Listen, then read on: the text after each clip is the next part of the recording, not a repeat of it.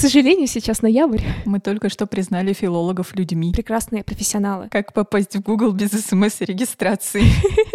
Добро пожаловать в ЕПАМ! У меня нет никакой реферальной программы с ЕПАМом. Всем слушателям, которые заканчивали по МПУ, я не специально. Вот, ребята, как важно уметь верстать.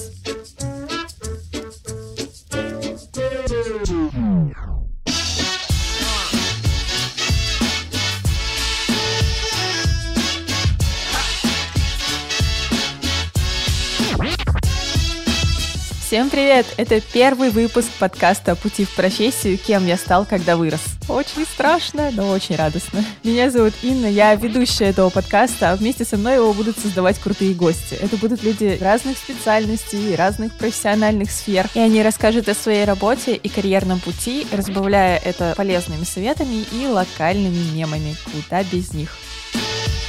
Итак, время стартовать первый эпизод, и сегодня у меня в гостях Алёна. Привет, Алёна. Привет, Инна. Ну что, Алён, расскажи, кем ты стала, когда выросла? А, ну что ж, всем привет, дорогие первые слушатели подкаста. Мы очень рады, что вы нас слушаете, что вы здесь. Меня зовут Алёна, я живу в Санкт-Петербурге и работаю фронтенд-разработчиком в компании и пэ а эм. Чуть попозже мы еще поговорим про то, почему ты решила прийти во фронтенд, почему именно фронтенд, mm-hmm. и вообще, как ты пришла в программирование. Но сначала давай разберемся, что вообще такое фронтенд. Ну что ж, фронтенд на самом деле довольно-таки свежее явление, потому что еще буквально десять-пятнадцать лет назад отдельных разработчиков для бэкэнда и фронтенда не существовало. То есть были просто веб-разработчики, и они писали цельное монолитное приложение, которое выполняло функции и современного бэкэнда, и современного фронтенда. То есть внутри сервисного кода рендерились эйч ти эм эль-странички и отправлялись в какую-то папочку, с которой их получали юзеры и открывали. Но с развитием веб-технологий браузеры позволили нам делать просто какие-то невероятные вещи, и появилась такая профессия, как фронтендер, то есть это человек, который создает юзерский экспириенс, создает для него кнопочки, формочки, таблички. Вот, как раз бытует мнение про то, что фронтендер — это человек, который красит кнопочки и верстает всякие таблички. Насколько это вообще правда? А сейчас даже есть такое разделение, как профессия фронтендера и профессия верстальщика. Это не во всех компаниях актуально, но все же. На самом деле на стороне фронтенда можно сделать практически все, что делается на стороне бэкенда. То есть можно спокойно написать какой-то сложный алгоритм, и он будет достаточно эффективно работать. Я, например, как фронтендер, конечно же, я решаю задачки вставки новой колоночки в табличку и покраски кнопочек. Куда без этого, но также зачастую бывают задачи, когда тебе нужно написать, например, сложную обработку данных для графика или что-нибудь еще в этом духе. А какие у тебя вообще бывают задачки на работе? Может, ты сможешь рассказать немножко про проекты, над которыми ты работаешь? Потому что, в принципе, например, человеку, который далек от понимания разницы фронтенд-разработки и бэкенд-разработки, он может просто смотреть на приложение, понимать, что в нем есть, но совершенно не понимать, что из этого конкретно каким специалистом сделано. Может быть, ты сможешь на каких-то конкретных примерах объяснить, какие задачки ты, как фронтенд-разработчик, выполняешь ежедневно на работе?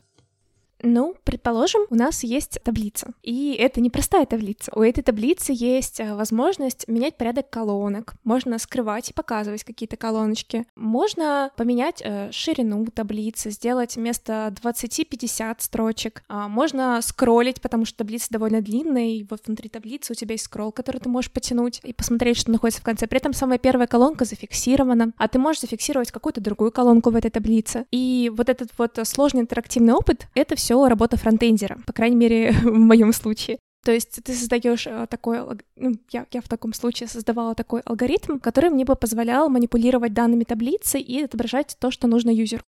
То есть, по сути, если обобщить, то фронтенд-разработчик — это человек, который создает максимально приятные, понятные, удобные интерфейсы для пользователей. То есть, грубо говоря, превращает картиночку, которую нам рисует дизайнер, во что-то, чем можно и удобно пользоваться. Ну, фронтендер работает в команде. Обычно есть дизайнер, который вместе с аналитиками, вместе с юзерами показывает и рассказывает тебе, как должен выглядеть user experience для э, новой очередной фичи, и ты дальше, как профессиональный исполнитель, говоришь, вообще реально это или нет. Может быть, лучше сделать по-другому. Может быть, с точки зрения веба важно еще добавить тут какие-то атрибуты, какие-то элементы. То есть ты добавляешь небольшой свой вклад, и затем это реализуешь. Смотри, то есть получается, э, сколько у тебя уже сейчас опыта? То есть как давно ты уже работаешь? Uh-huh. А, ну, я О, уже ноябрь, вау.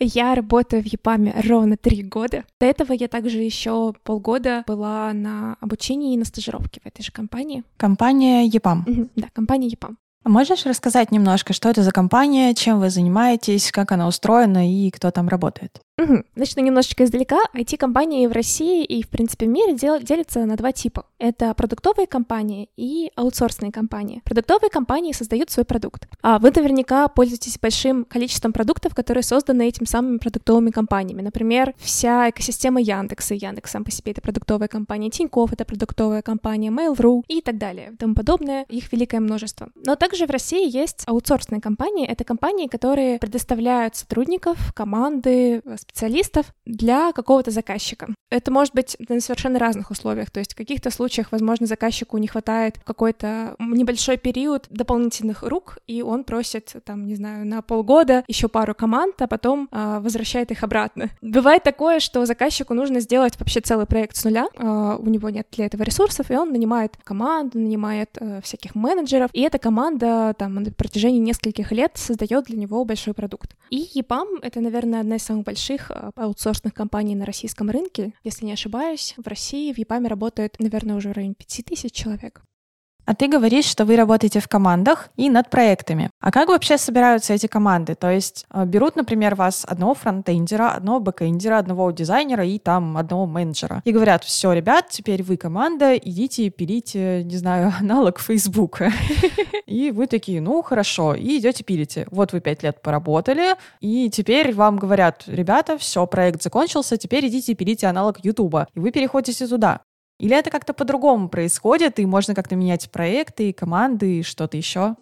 На самом деле, я еще ни разу не участвовала в проекте с самого его зачатия. Но обычно, когда проект начинается, то на него берут менеджера, который будет им руководить, и пару опытных разработчиков, которые смогут оценить а, сложность, предсказать какие-то возможные риски, и уже затем а, на проекте открываются позиции, которые необходимы заказчику, и каждый, кто на них претендует, проходит собеседование. То есть внутри своей компании я уже ну, раза два точно проходила собеседование, а то и три. То есть, получается, сначала ты проходишь собеседование, чтобы попасть в компанию, а потом начинаются другие собеседования внутри компании, и их там еще может быть не одно? На самом деле, я не встречалась с суперсложными собеседованиями. У и пам есть проекты Гугла, и я знаю, что на них бывают реально очень сложные собеседования, и чтобы поехать в Америку, а такие случаи вполне возможны, нужно пройти реально очень сложный собес, но гораздо проще, чем тот, что в Гугле, тем не менее. Но обычно это просто беседа двух людей, которым интересен фронтенд, и они там обсуждают, что да как, а знаешь ли ты вот эти фичи, а хочешь ли ты у нас работать, а у нас такие-то условия. То есть это скорее разговор, где у тебя есть возможность понять, а подходит ли тебе это вообще, или тебе будет очень скучно, или ты хочешь другой проект. И в целом у тебя есть возможность отказаться, если тебе не подходит тот или иной проект, или ты знаешь, что тебе будет неинтересно работать с какими-то определенными людьми, может, ты уже с кем-то знаком заранее, но предполагается, что этим не стоит злоупотреблять. Как попасть в Google без смс регистрации. Добро пожаловать в и пам! У меня нет никакой реферальной программы с и пам, ну, по крайней мере, пока. А жаль. Вот у Алёны, ну, возможно, кстати, есть. На самом деле есть. У тебя реферальная программа с и пам круче, чем у меня. Что? В общем, они недавно вывесили объявление о том, что если человек, который не находится в и пам, приведет в и пам человека, который тоже до этого никогда не работал в и пам, то получит за это сто тысяч. А если этот человек я? Типа, я не работаю в и пам, но я привела себя в и пам. Мне полагаются дополнительные К сожалению, мне кажется, что нет. Жаль, такой бизнес-план, такой бизнес-план. А, ладно, а ты вообще когда-нибудь меняла проекты внутри компании? Uh, да, я меняла проекты. Uh, один раз uh, я меняла проекты из-за того, что uh, для меня, к сожалению, не нашлось больше места. А во второй раз я меняла проект, когда я чувствовала очень сильное эмоциональное выгорание и поняла, что мне очень нужен отпуск на месяц, а заказчик точно не может мне его дать, поэтому я взяла отпуск, уйдя с проекта. Очень удобно. Идея надежная, как швейцарские часы. Кстати, о выгорании. Сколько ты обычно работаешь? И как устроен твой рабочий день, хотя бы примерно? У меня были разные периоды отношений с работой, очень разные, действительно. То есть, когда, например, я начинала работать, тогда мы еще ходили в офис. Грустная слеза катится по щеке. Когда мы еще ходили в офис. Вот, я тогда очень активно училась, и помимо работы у меня было очень много домашних заданий, и я вполне спокойно засиживалась до акции «Вольчики». У нас есть булочная, где в десять тридцать все булочки подаются со скидкой двадцать пять процентов. Ой, не десять тридцать, девять тридцать. И мы с моими друзьями и коллегами засиживались до девять тридцать, а потом шли за своими булочками. В общем, это был очень насыщенный работой и обучением период. А затем, когда я уже стала middle-разработчиком внутри ИПАМа, нагрузка немножечко поуменьшилась, и я начала работать работать, ну, плюс-минус стандартный рабочий день, то есть примерно восемь часов, но с некоторым количеством перерывов на чай, на обед. Потом начался карантин, мне немножечко надоело программирование, и начиная с того момента и до текущего я работаю, ну, где-то часов от шести до восьми, в зависимости от количества задач. Иногда даже бывает гораздо меньше, когда совсем ничего делать, а иногда бывает побольше, когда есть какая-то очень большая задача, и ее нужно срочно как-то решать. В целом я не позволяю работе забирать больше времени, чем положено. А во сколько у тебя обычно начинается и во сколько заканчивается рабочий день, и насколько ты коннектишься в этом отношении с коллегами? Объясню, откуда вопрос. Я просто жаворонок, и для меня идеальный рабочий день начинается типа часов в восемь утра и заканчивается где-то в четыре-пять. Я понимаю, что у меня еще свободный вечер, я могу заняться своими делами, у меня еще остаются силы на какие-то, ну, профессиональные даже штуки, что-то посмотреть, что-то почитать, послушать какие-то доклады или что-то такое. Но, например, на своей прошлой работе я себе не могла такого позволить, потому что тогда я бы просто драматически не совпадала со своими коллегами, которые в основном приходили на работу где-то часам к одиннадцати-двенадцати и уходили в основном в восемь-девять вечера. Когда я работала в офисе, у меня был митинг в одиннадцать тридцать, и я приходила четко к нему. Иногда я даже опаздывала, на меня ругался менеджер. Сейчас я работаю из дома, и у меня вообще нет жесткой привязки к каким-то утренним митингам, так как я работаю на американского заказчика, и поэтому я начинаю работать в двенадцать и заканчиваю работать, ну, где-то с шести до восьми в промежуток, в зависимости от того, сделала я всю свою работу или нет. Да, все мои коллеги тоже не начинают писать мне раньше двенадцати, так что, видимо, у нас идеальный коннект. Я недавно подумала о том, чтобы ставить отложки в Slack'е, то есть, когда я начинаю работать типа в семь или восемь утра, чтобы человеку сообщение приходило в какое-то более удовольствие, обговоримое время, ну, там, типа, часам к десяти.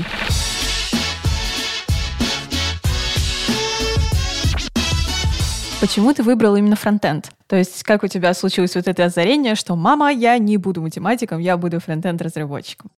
А, ну, мой путь к фронтенду был достаточно прям и прост. Я закончила Санкт-Петербургский государственный университет, факультет прикладной математики и процессов управления, будучи дипломированным специалистом в программировании. То есть, грубо говоря, когда ты поступала в универ, ты уже знала, что ты будешь программистом? Да, да. А, грубо говоря, из всех возможных профессий я подумала о том, что, наверное, это самый оптимальный и выгодный выбор для меня. А ты с детства увлекалась программированием? Нет. В детстве я была, наверное, больше творческим ребенком, чем ребенком-программистом, но тем не менее мне всегда было интересны веб-технологии. Я росла в удивительную эпоху. Это были нулевые, десятые годы, и тогда в моей семье впервые появился первый компьютер, первый ноутбук, первый роутер, и в свои двенадцать-тринадцать лет я с огромным увлечением сидела на всевозможных форумах, гуглила что-то в Википедии и так далее. Это была очень увлекательная пора для меня, и, наверное, тогда мне больше нравилось все-таки создавать какой-то визуал, чем писать код. Но вскоре меня заинтересовал также и код, потому что у меня была потрясающая учительница по информатике. В старших классах я с большим азартом писала всякие циклы, сортировочки, пыталась придумать какие-то свои собственные алгоритмы для задач, которые уже давным-давно, миллиард лет всем известны, но не мне. В общем, информатика у меня шла просто очень легко и приятно, физика у меня не шла вообще, и я решила, что в наше время очень классно и достаточно выгодно быть инженером, если ты не уверен наверняка, кем ты хочешь быть. Поэтому я выбрала факультет прикладной математики. А, да, я выбрала самое айтишное направление, и я была уверена, что, закончив этот университет, я выйду уверенным программистом, который будет на раз-два решать любые задачки. Но, например, веб, который нам преподавали, я уже постфактум это поняла, это был веб условных двухтысячных, а преподавали его нам в две тысячи шестнадцатом-семнадцатом, то есть это было очень большое отставание в технологиях. И в целом при должной сноровке, которая у меня была, можно было закрыть большую часть программистских предметов, не прибегая к программированию или частично прибегая к программированию, поэтому по окончанию университета я не была уверена вообще ни, нисколько в своих силах, но у меня были прекрасные одногруппницы, которые пошли на стажировку в и пэ а эм, и их туда спокойно взяли, и я такая, хм, у меня есть возможность стать программистом. Да, это было в конце последнего курса, когда я уже вот почти сдала диплом, и дальше мне нужно было смело вылетать во взрослую жизнь, и я пошла на курсы. Курсы были достаточно интересными, точнее, мне было очень интересно делать домашние задания, но я засыпала на лекциях. Кто из нас не спал на лекциях? Да.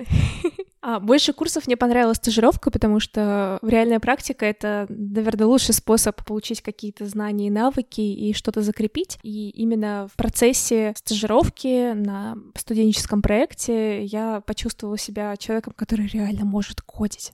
Затем на своем первом проекте я закрепила это знание и навык, и пошло-поехало. В общем, все оказалось не так сложно. Я думала, что кодить способны только избранные люди, которых светило наделили а, невиданным умом и алгоритмическим чутьем, но на это способны вполне обычные люди вроде меня.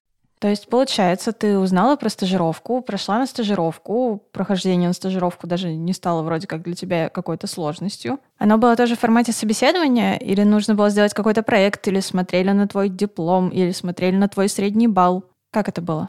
Для того, чтобы попасть на внешний курс, нужно сдать собеседование и английский. Но на самом деле это не так критично, то есть если у тебя есть хотя бы какие-то минимальные знания английского, у меня были просто минимальнейшие. Я едва-едва набрала на А два, и мне кажется, это был не А два.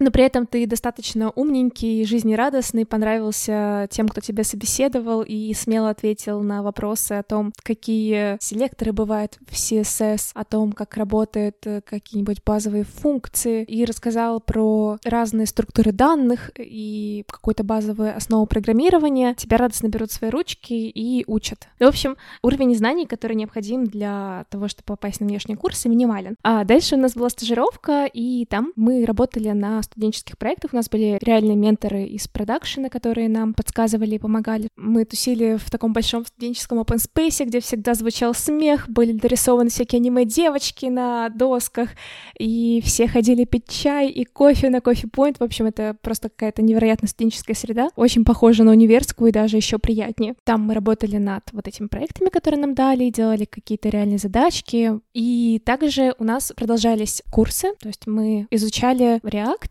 Angular и Node.js, то есть это два фреймворка, на которых сейчас разрабатывается зачастую современный фронтенд, и Node.js, на котором можно разрабатывать бэкэнд, используя JavaScript. И, в общем, когда я пришла на стажировку, делала миллион домашек по разным фреймворкам и плюс работала, ну, правда, там был неполноценный рабочий день, мы примерно часов пять сидели. Все это было, конечно, очень сложно, это был самый активный период учебы, который у меня, в принципе, был с того момента, как я начала работать, но благодаря моему упорству и сидением по выходным с каким-то очередным кодом, я довольно быстро стала джуниор-разработчиком, и уже затем, немножечко поднаторев на реальном продакшн-проекте, спустя буквально три месяца меня возвели в мидлы и начали давать мне уже более сложные, интересные задачи и пускать в вольное плавание на проекты.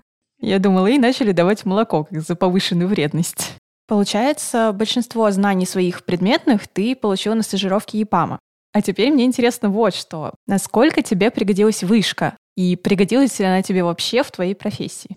Ха-ха-ха. Мне хочется начать с этого. Нет, на самом деле были отдельные предметы, которые сохранились в моей голове или, по крайней мере, оставили какую-то свою часть, и их я использую на своей работе. Например, основы программирования. У нас был восхитительный курс. Благодаря нему я сдавала все свои самые первые, да и даже последующие собеседования, потому что он был настолько хорош, что, закончив университет, я помнила материал первого курса. Вау, можешь передать в таком случае привет и благодарности. Погожев Сергей Владимирович, я вас обожаю. Благодаря вам я программист.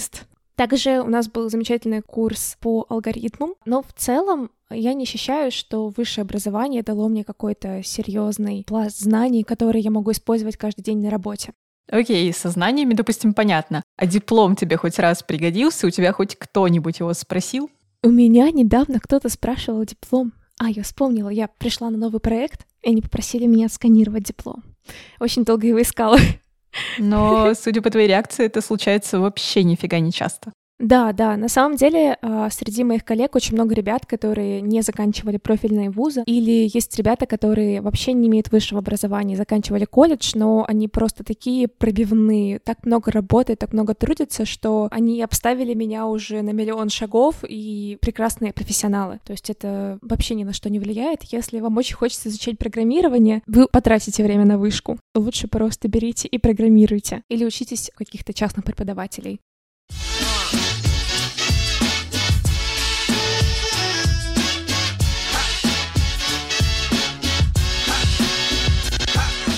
Давай сейчас немножко отвлечемся от именно твоего карьерного опыта и поговорим о том, как вообще люди попадают в профессию фронтенд-разработчика.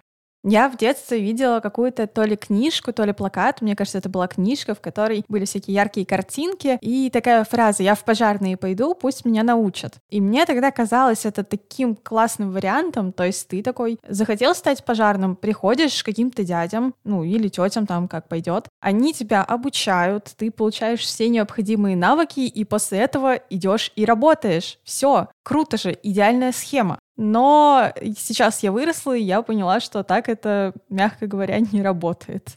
Так вот, я хочу спросить у тебя, если человек очень хочет стать фронтенд-разработчиком, ну, например, послушал наш выпуск и решил, что, о боже, все, фронтенд — это то, что мне нужно, то, что я хочу. Какие у него сейчас есть точки входа в профессию?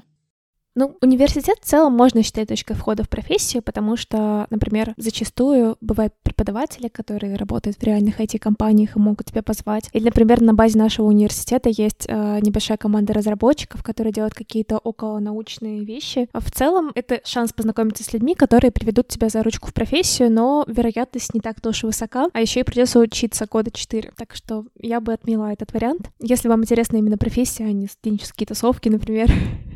Я не пробовала обучаться на всевозможных курсах, которые обещают сделать из тебя фронтендера через полгода и найти себе работу, предоставить тебе зарплату от сто тысяч через год-полтора. Я не очень верю в эти заявления, честно говоря. Но в целом, возможно, среди этих курсов есть какие-то хорошие товары. По крайней мере, из того, что я смотрела, мне очень нравился эйч ти эм эль Академия. У них есть хорошие курсы для верстальщиков, и это вполне может быть неплохим стартом именно для этой профессии. А что касается фронтендера, мне кажется, современные фронтендеры учатся по очень старому многовековому методу мастер и подмастерье, когда у тебя есть наставник или некоторое количество наставников, и работая над реальным проектом, ты получаешь от него фидбэк, он тебе объясняет, как лучше сделать вот эту вот задачу, чтобы тебе такого почитать и так далее. И в этом плане мне кажется, что стажировка в компании — это просто максимально хороший и замечательный вариант, но это требует некоторых усилий в том плане, что, как правило, стажировки не оплачиваются. И, например, я полгода обеспечивала себя за счет небольших накоплений. И если бы, например, компания протянула еще чуть больше с тем, чтобы взять меня на работу, то я бы, возможно, была без денег и очень сильно грустила из-за этого. При этом у многих моих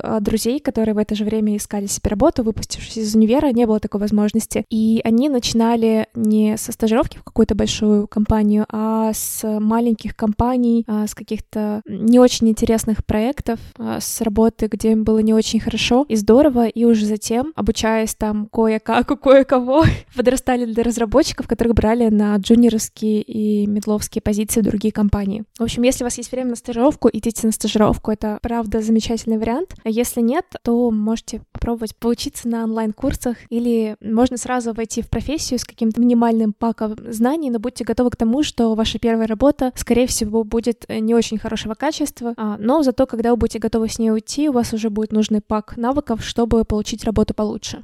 Насколько я знаю, у больших компаний сейчас еще достаточно много своих образовательных инициатив, то есть стажировок для тех, кто учится, стажировок, на которые можно прийти, когда ты уже доучился, какие-то курсы, конференции, мастер-классы, буткемпы. Mm-hmm. То есть разного рода таких штук, их действительно куча. И их реально создают компании, которые, ну, скажем так, являются далеко не последними в списке тех, в которых обычному разработчику хотелось бы когда-нибудь иметь опыт поработать. Например, вот Яндекс и их Яндекс Практикум. Да, в ай ти-мире ходит такое поверье, что гораздо проще воспитать хорошего разработчика с нуля, чем взять мидла или сеньора и перевоспитать его. Ой, да, это очень ценная мысль, я считаю. Вот все бы начинающие разработчики ее бы знали, было бы вообще прекрасно. Потому что на первых порах, на самом деле, эта мысль очень упрощает тебе поиск работы.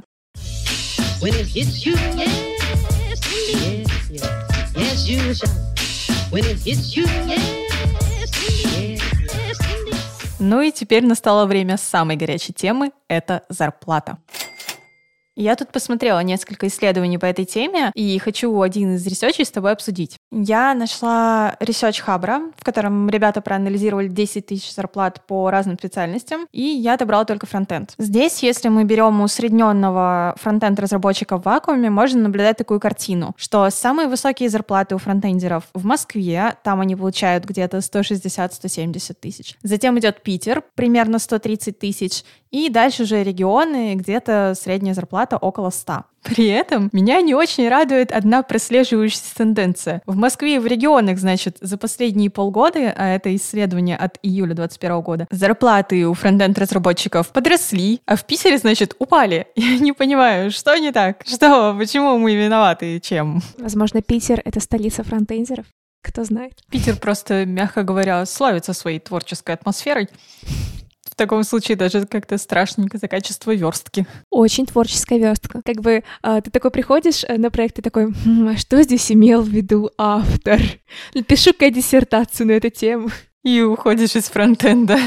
Так вот, я хотела тебя спросить, насколько вообще это похоже на правду? То есть у тебя же наверняка есть какие-то коллеги, я не знаю, обсуждаете вы зарплату или нет, но даже если нет, ты же все равно видела какие-то резюме, в которых указывалась определенная вилка. А, исходя из того, что я видела и внутри своей компании, и за ее пределами, зарплаты, разумеется, очень сильно варьируются в зависимости от твоего уровня, причем уровень тоже для разных компаний определяется по-разному, и нет никакой общей фундаментальной договоренности. Насколько я видела, прям совсем джуны, которые не имеют никакого опыта, начинаются зарплаты в сорок тысяч, это имею в виду зарплату до вычета. И, но иногда, если у человека есть какой-то небольшой опыт, ему могут предложить зарплату в районе шестьдесят - восемьдесят. Это вилка для джуна, то есть это для человека, который вот совсем недавно вошел в профессию. В целом это очень неплохая зарплата, учитывая возможность очень быстрого роста.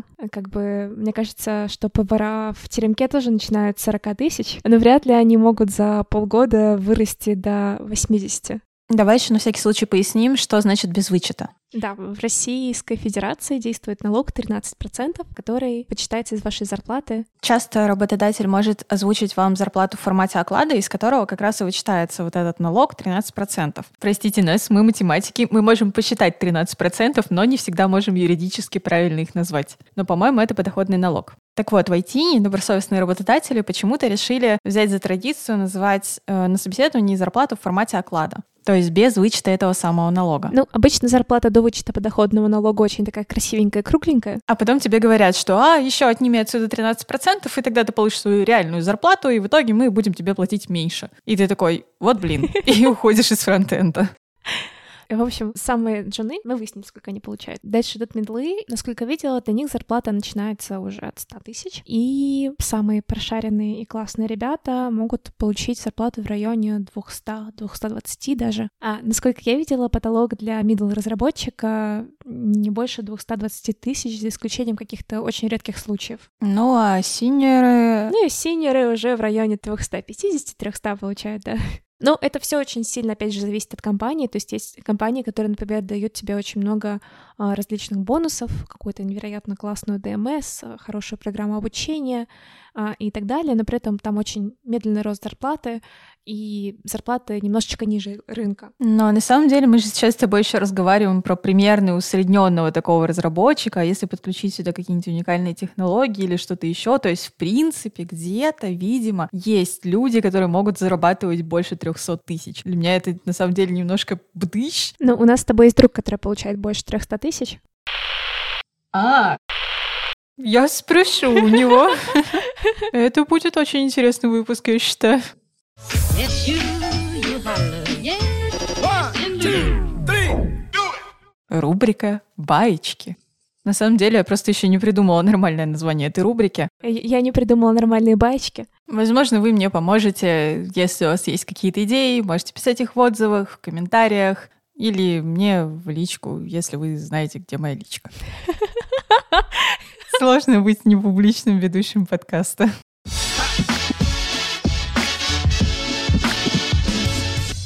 Мы работаем в такой сфере, где помимо собеседований, как я понимаю, у тебя их было не очень много именно в разных компаниях, поскольку ты работаешь в одной. Есть еще всякие онлайн-встречи, созвоны, митинги. В общем, расскажи какой-нибудь свой самый забавный случай из собеседования или митинга.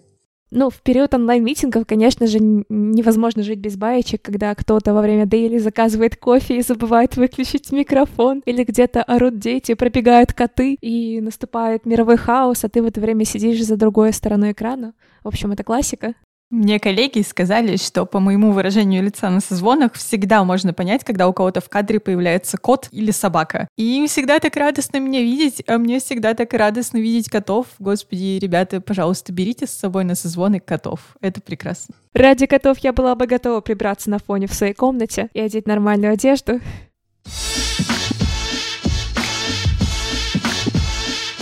Мы все ошибаемся и уже даже научились понимать, что ошибки — это не страшно, нормально, и главное их быстро поправить и суметь взять на себя за них ответственность. И чтобы окончательно порушить стигму, что, о боже мой, программисты, они никогда не ошибаются и все делают с чистого листа, расскажи, пожалуйста, какой-нибудь свой фейл, за который тебя не уволили. К сожалению, у меня не было таких фейлов. У меня всегда были потрясающие тестировщики. Это просто золото, они люди, которые э, взваливали на свои плечи весь груз наших ошибок и находили самые мелкие опечаточки, и приходили с ней в пятницу вечером и писали: «Алёна, все плохо!»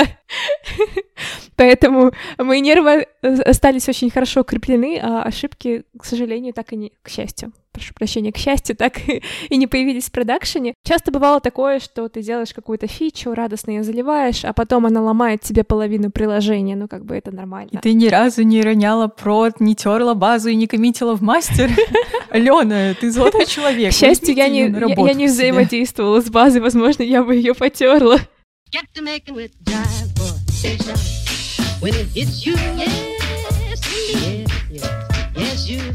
И чтобы совсем подвести итог нашему вот этому большому разговору про профессию фронтенд-разработчика, назови, пожалуйста, три качества, которым должен обладать настоящий фронтендер. Ну, на самом деле, если серьезно, кажется, что фронтендер должен быть любознательным, внимательным к деталям и коммуникабельным, потому что а, вам предстоит совершать очень много коммуникаций, и если вы закрытый человек, или если а, вы очень эмоциональны и вообще непреклонны в любом вопросе, то с вами будет очень тяжело общаться. При этом это не приведет к продуктивной работе и прекрасной фиче для юзеров. К сожалению, я встречала таких коллег на своем опыте. Пару раз мне удавалось найти общий язык, это было очень здорово, но вот были неприятные пробиваемые ребята, от которых я в итоге ушла.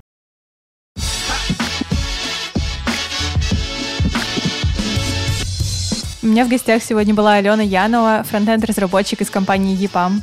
Спасибо большое, Алён. Спасибо, Инна, что позвала. Надеюсь, что получил что-то интересное. Кто-то для себя узнал что-то новое. Да, я тоже надеюсь, что мы помогли сделать профессию фронтенд-разработчика менее таинственной и более интересной для тех, кто нас слушает. Буду безумно рада, если кому-то этот выпуск поможет найти себя и работу мечты.